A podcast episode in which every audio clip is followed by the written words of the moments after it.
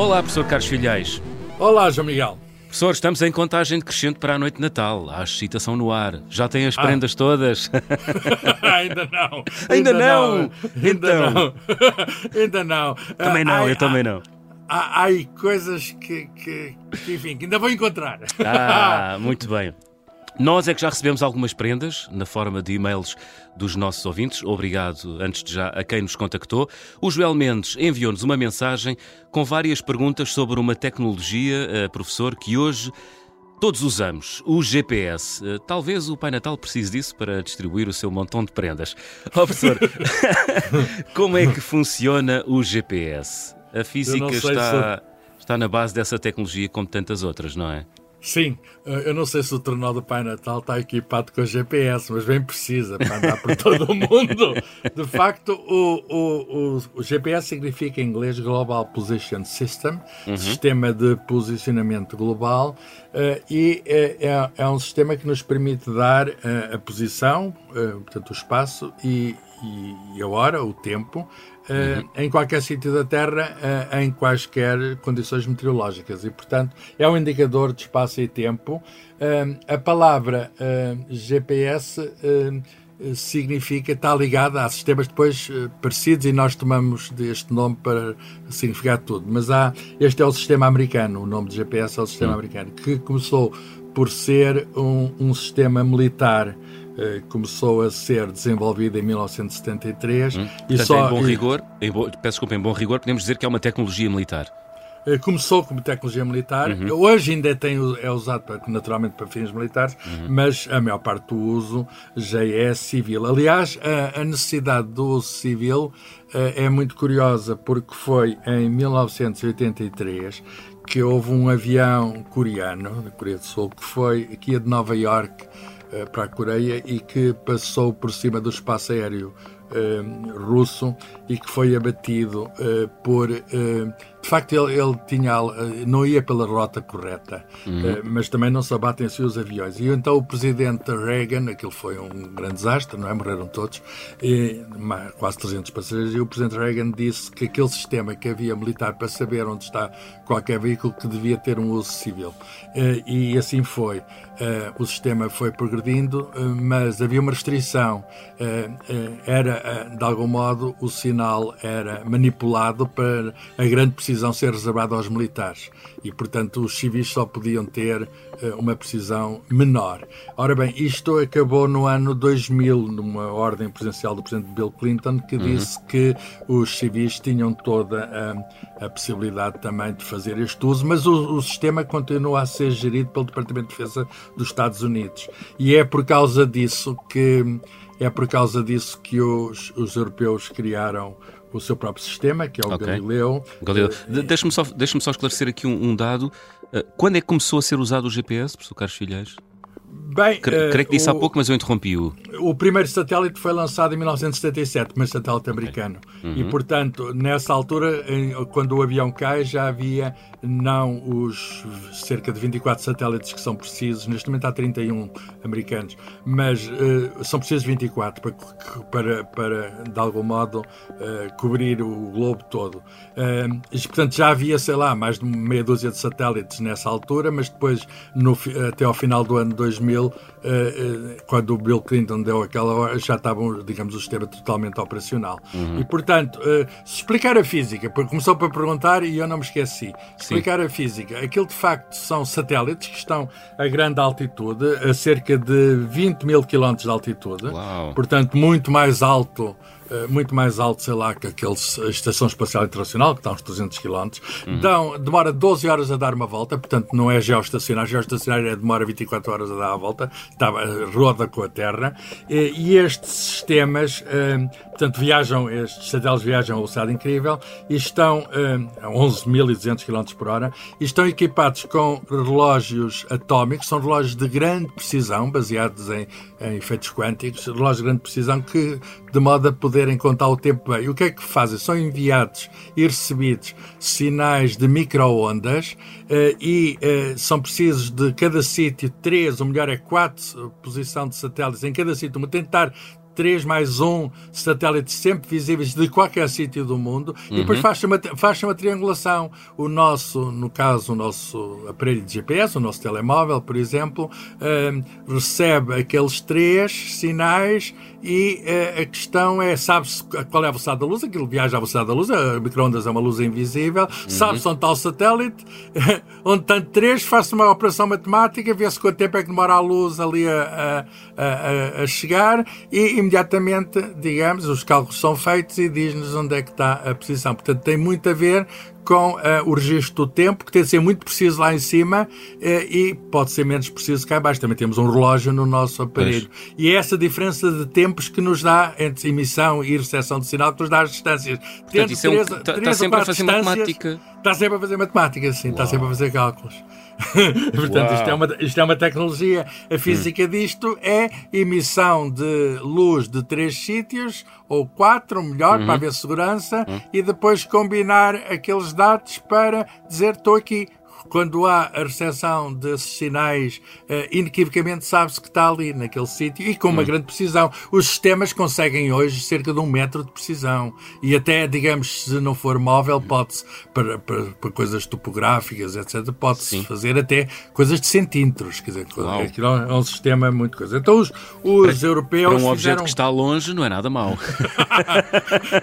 a, luz, a, luz, a luz não falha. Pá, a, luz a, luz não, não falha, falha, não é? Ora bem, uhum. os os, os europeus, então, para não estarem dependentes de, do Departamento de Defesa dos Estados Unidos, uhum. fizeram um sistema que, que enfim, começou uh, já depois dos anos 2000 a ser, a ser muito enfim, a lançar o, o sistema Galileu eh, tem tido alguns atrasos, para alguns problemas de financiamento, tecnologia e tal, uhum. mas neste momento tem já 23 satélites, esperam ser lançados mais 10, eles vão, até já nos próximos meses de 2024 vão ser lançados mais 4 satélites, e portanto está na fase final do lançamento de mas o sistema está operacional com os 23 satélites. Portanto, pois. o Galileu é neste momento já uma alternativa ao, ao, ao sistema GPS americano, é uma alternativa perfeitamente funcional e, além disso, já agora, há o sistema russo, o GLOSNASS, também em funcionamento. Uh, há um sistema chinês, uh, a palavra chinesa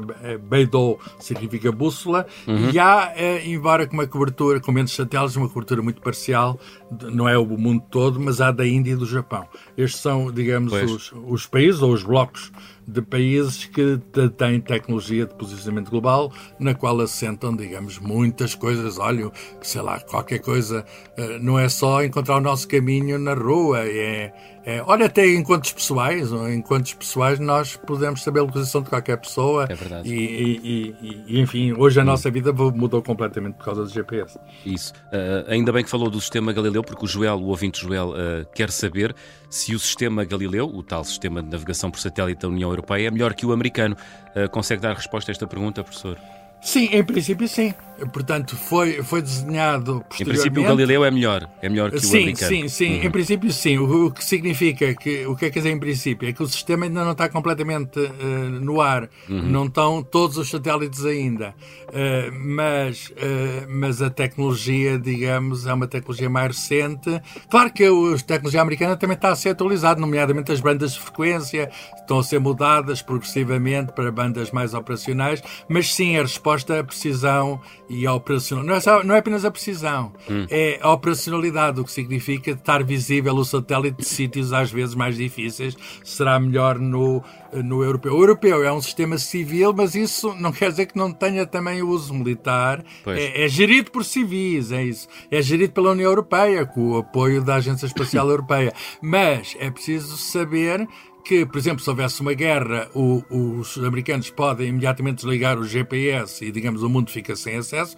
eu não direi que o, o Galileu também não seja usado e, e, com certeza haverá limitações em caso de guerra, porque uhum. a utilização do GPS é indispensável na guerra. Olha, foi na Guerra do Golfo, nos anos 90, que, que se verificou, digamos, um, um primeiro uso maciço do GPS em teatro de operações de guerra. Muito bem. É verdade, professor, que os satélites GPS têm de ajustar a hora uh, por estarem mais afastados da superfície da Terra? Ou seja, o tempo corre de maneira diferente a grande altitude? Sim, sim. E, é verdade. E corre, é, foi o Einstein, a sua teoria da relatividade, a restrita geral, que disse que o tempo é, é relativo. Portanto, hum. o tempo eh, depende de coisas como a velocidade, pelo, pelo facto de estarem a essa velocidade, que é os satélites, 11 mil km por hora, que é uma velocidade, apesar de tudo, parece grande, mas é muito mais pequena do que a velocidade da luz, que é 300 mil km por segundo, mas isso introduz pequenas correções pelo facto de, digamos, aqueles relógios atómicos estarem em movimento. Mas há uma correção ainda mais importante, é de sentido contrário, mas ganha, eh, eh, que é a correção eh, digamos, portanto, o relógio em movimento atrasam-se.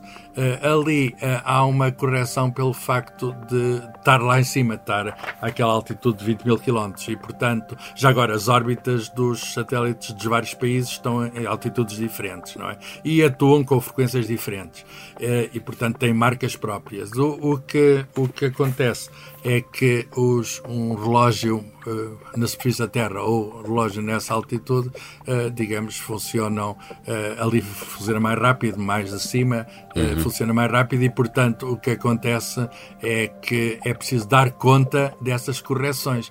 As correções são pequenas, mas significativas, quer dizer, uns microsegundos ao dia, acumulado ao fim de vários dias, faz com que, sei lá, uma pessoa quisesse encontrar um restaurante com o GPS ou encontrar uma coisa qualquer, enfim, com, se aquilo não fosse levado em conta esse tipo de correções, não estava ali, estava a passar uns dias, aquilo não estava, não, não era, era completamente inútil o sistema porque estava a quilómetros de distância. Portanto, é um exemplo do, uhum. do uso uh, no nosso dia a dia da teoria da relatividade geral de Einstein. Não tem assim Incrível. muitos usos, mas este é um uso. Portanto, é a grande precisão com que isto é feito e exige correções relativistas Muito para bem. o tempo dos satélites. Portanto, lembremos Einstein cada vez que utilizarmos um GPS, não é, professor? Sim, sim. sim. há, há, bastante matemática, já disse, eh, nos sistemas de navegação que usamos, pois eles têm de calcular o melhor caminho num determinado percurso. O nosso ouvinte, o Joel, refere uh, o matemático holandês Etzhard Dijkstra, uh, terá sido ele quem inventou o algoritmo que descobriu. Terá sido, não, foi mesmo. Ele quem, quem inventou um algoritmo que descobre a menor distância numa rede de nós. Uh, qual é que foi o contributo deste cientista? Eh, esse, esse cientista holandês, em 1959, publicou um algoritmo, que é um procedimento para, eh, numa rede de nós, a várias distâncias uns dos outros, encontrar o caminho mais económico. Isto faz parte da teoria dos grafos. Falámos aqui uma vez num programa sobre as pontes de Königsberg. Portanto, uhum. encontrar o melhor caminho significa, de uma maneira rápida, conseguir-se como é que se vai daquele. Isto não está relacionado com o GPS, mas já não é bem o GPS. O GPS diz onde é que está. Uh, aqui trata-se de encontrar uma rota no mapa, não é? Uh, e atualmente, uh, enfim, há sistemas até mais elaborados, até se servem de inteligência artificial para nos ajudar disso. E há até sistemas, um sistema muito comum, por exemplo, é o sistema do Waze, que começou por ser um, uma startup israelita, mas depois vendeu aquilo à Google, uhum. portanto pertence à Google. E o Waze melhorou, digamos, os algoritmos que existiam, que tinham sido, que estavam em uso, introduzindo informação dos utentes, o que significa que os sinais de, de outros veículos podem ser tratados e ver as velocidades médias. Se alguém não está a andar naquela estrada, é mais um dado para, para mudar o algoritmo. Então, se as velocidades médias são baixas naquele sítio, tem de ser por outro lado e o Waze recalcula imediatamente aquilo, ou até porque se encontram obstáculos declarados pelos próprios utentes. E, e, e isso é, é chamado crowd information, não é? Informação das multidões. Uhum. É, é um sistema que funciona relativamente bem, claro que também tem alguns perigos, por exemplo, já, já foram acusados de dizer onde é que está a polícia uh, e, e, enfim, criminosos saberem onde está a polícia não pois. é a melhor coisa. Mas, além disso, distrações, é, vai encontrar um obstáculo, uma pessoa uhum. está a uhum. ver permanentemente avisos, enfim, tem vantagens e inconvenientes, mas eu acho que as vantagens superam os inconvenientes. E há outros sistemas, este não é o único. Claro. Uh, outro nome referido pelo, pelo nosso ouvinte, a propósito do sistema uh, GPS, é o de Gladys West. É uma matemática que ajudou ao desenvolvimento do GPS. Quem foi esta senhora, professor? É, esta senhora é de facto uma matemática negra da Virgínia uhum. e há muito poucas mulheres que tenham alcançado, digamos, grandes feitos na tecnologia, eh, na ciência e na tecnologia, como ela, ainda por cima, digamos, com esta origem, de uma origem muito humilde. Eh, e ela, de facto, eh, através da educação, conseguiu, enfim, afirmar-se como uma das pessoas que, que foi digamos, que deu grandes contribuições na área da geodesia, tem a ver com o reconhecimento da forma da Terra, não é? E, uhum. e isso é muito importante, a medida da forma da Terra, isso é muito importante para estes sistemas de navegação. Uhum. E, portanto, ela não foi ela que, que criou o GPS, mas uh, ela está viva, tem cerca de 90 anos, uh, mas foi uma das pessoas reconhecidas, recebeu uh, alguns dos prémios até da própria, das próprias instituições militares americanas uhum. como uma grande contribuidora. Muito bem. Mereceria o Prémio Nobel, professor Carlos Filhais? Bem, isso é sempre, isso é sempre discutível porque, porque eu explico. O, o, o Nobel é sempre dado mais por descobertas científicas eh, e menos por invenções e tecnologias. Uhum. E aqui trata-se mais de, de desenvolvimentos tecnológicos. De qualquer modo, o, os, os autores do GPS, ela contribuiu, mas não foi exatamente ela. Há pois. três nomes a que associamos a à, digamos, à criação. Foi, há grandes equipas, isto envolveu muita gente, é um trabalho de engenharia. Uhum. Mas há dois físicos uh, americanos, Roger Histon e Ivan Getting, o primeiro do Naval Research Lab, um laboratório da Marinha Americana, e outro da Aerospace Corporation, que é uma organização digamos, não lucrativa que apoia a aviação, são dois físicos que contribuíram, digamos, no, uh, para isso. E há também um, um engenheiro e coronel da Força Aérea, está bem, Bradford Parkinson, que eh, trabalhou num laboratório associado à John Hopkins University, na Maryland, e esses são três nomes que, que são. Eh, haverá outros, mas que nós associamos, digamos, uhum. aos criadores do GPS. Ganharam já vários prémios, não o Nobel, porque isto é mais uma tecnologia, é mais uma engenharia do que. Mas é curioso, há aqui uma relação com Portugal que eu vou rapidamente resumir ah, antes então que acabe o programa, antes que acabe Isso. o programa. Que é o seguinte: há um prémio com o nome de um português, uh, João Jacinto Magalhães, que foi no século XVIII, que era um português, estava emigrado e era amigo do Benjamin Franklin. Benjamin Franklin é também um cientista e inventor americano que funda a primeira Sociedade Científica Americana, em Filadélfia. E o que é que o português faz? Dá um, um dinheiro, ele não tinha descendentes, dá o dinheiro ao seu amigo para criar um prémio que ainda hoje existe. Hum. É o prémio científico mais antigo eh, dos Estados Unidos, foi criado com o dinheiro do português, o prémio Magalhães, a Luísa ah. Magellan. E estes, e estes ainda hoje se atribui. Sim. E estes cientistas Dois deles ganharam em 1997 o Prémio Magellan, o Prémio Magalhães. Portanto, os portugueses já, eh, já de algum modo contribuíram para reconhecer o mérito desta grande invenção. Pelo menos o português, o João Jacinto Magalhães, natural de Aveiro, que viveu em, em, no, no Reino Unido. Muito bem. Professor Carlos Filhais, Use bem o seu sistema GPS uh, para se aproximar da mesa dos doces na consoada. Isto não vai fazer com uma precisão do menos de um metro. Já agora, qual é o seu doce preferido na noite de Natal? Tem algum? Uh, eu, Olha, eu, eu, gosto... eu, é, eu é mousse de chocolate. Pronto. A Confesso. Sério? Mas isso, isso não, está, não, está, associado só ao Natal. É verdade. O, o Natal, a minha mãe fazia letria, eu ah. adorava a letria, uhum. mas também as rabanadas, e não digo que não, mas filhosas. Ah. Pode-se é tudo bom, no Natal. É, é, bom. Bom Natal, bom Natal. Feliz Natal, professor, para si e para a sua família. Feliz Natal para si também e para todos os nossos ouvintes.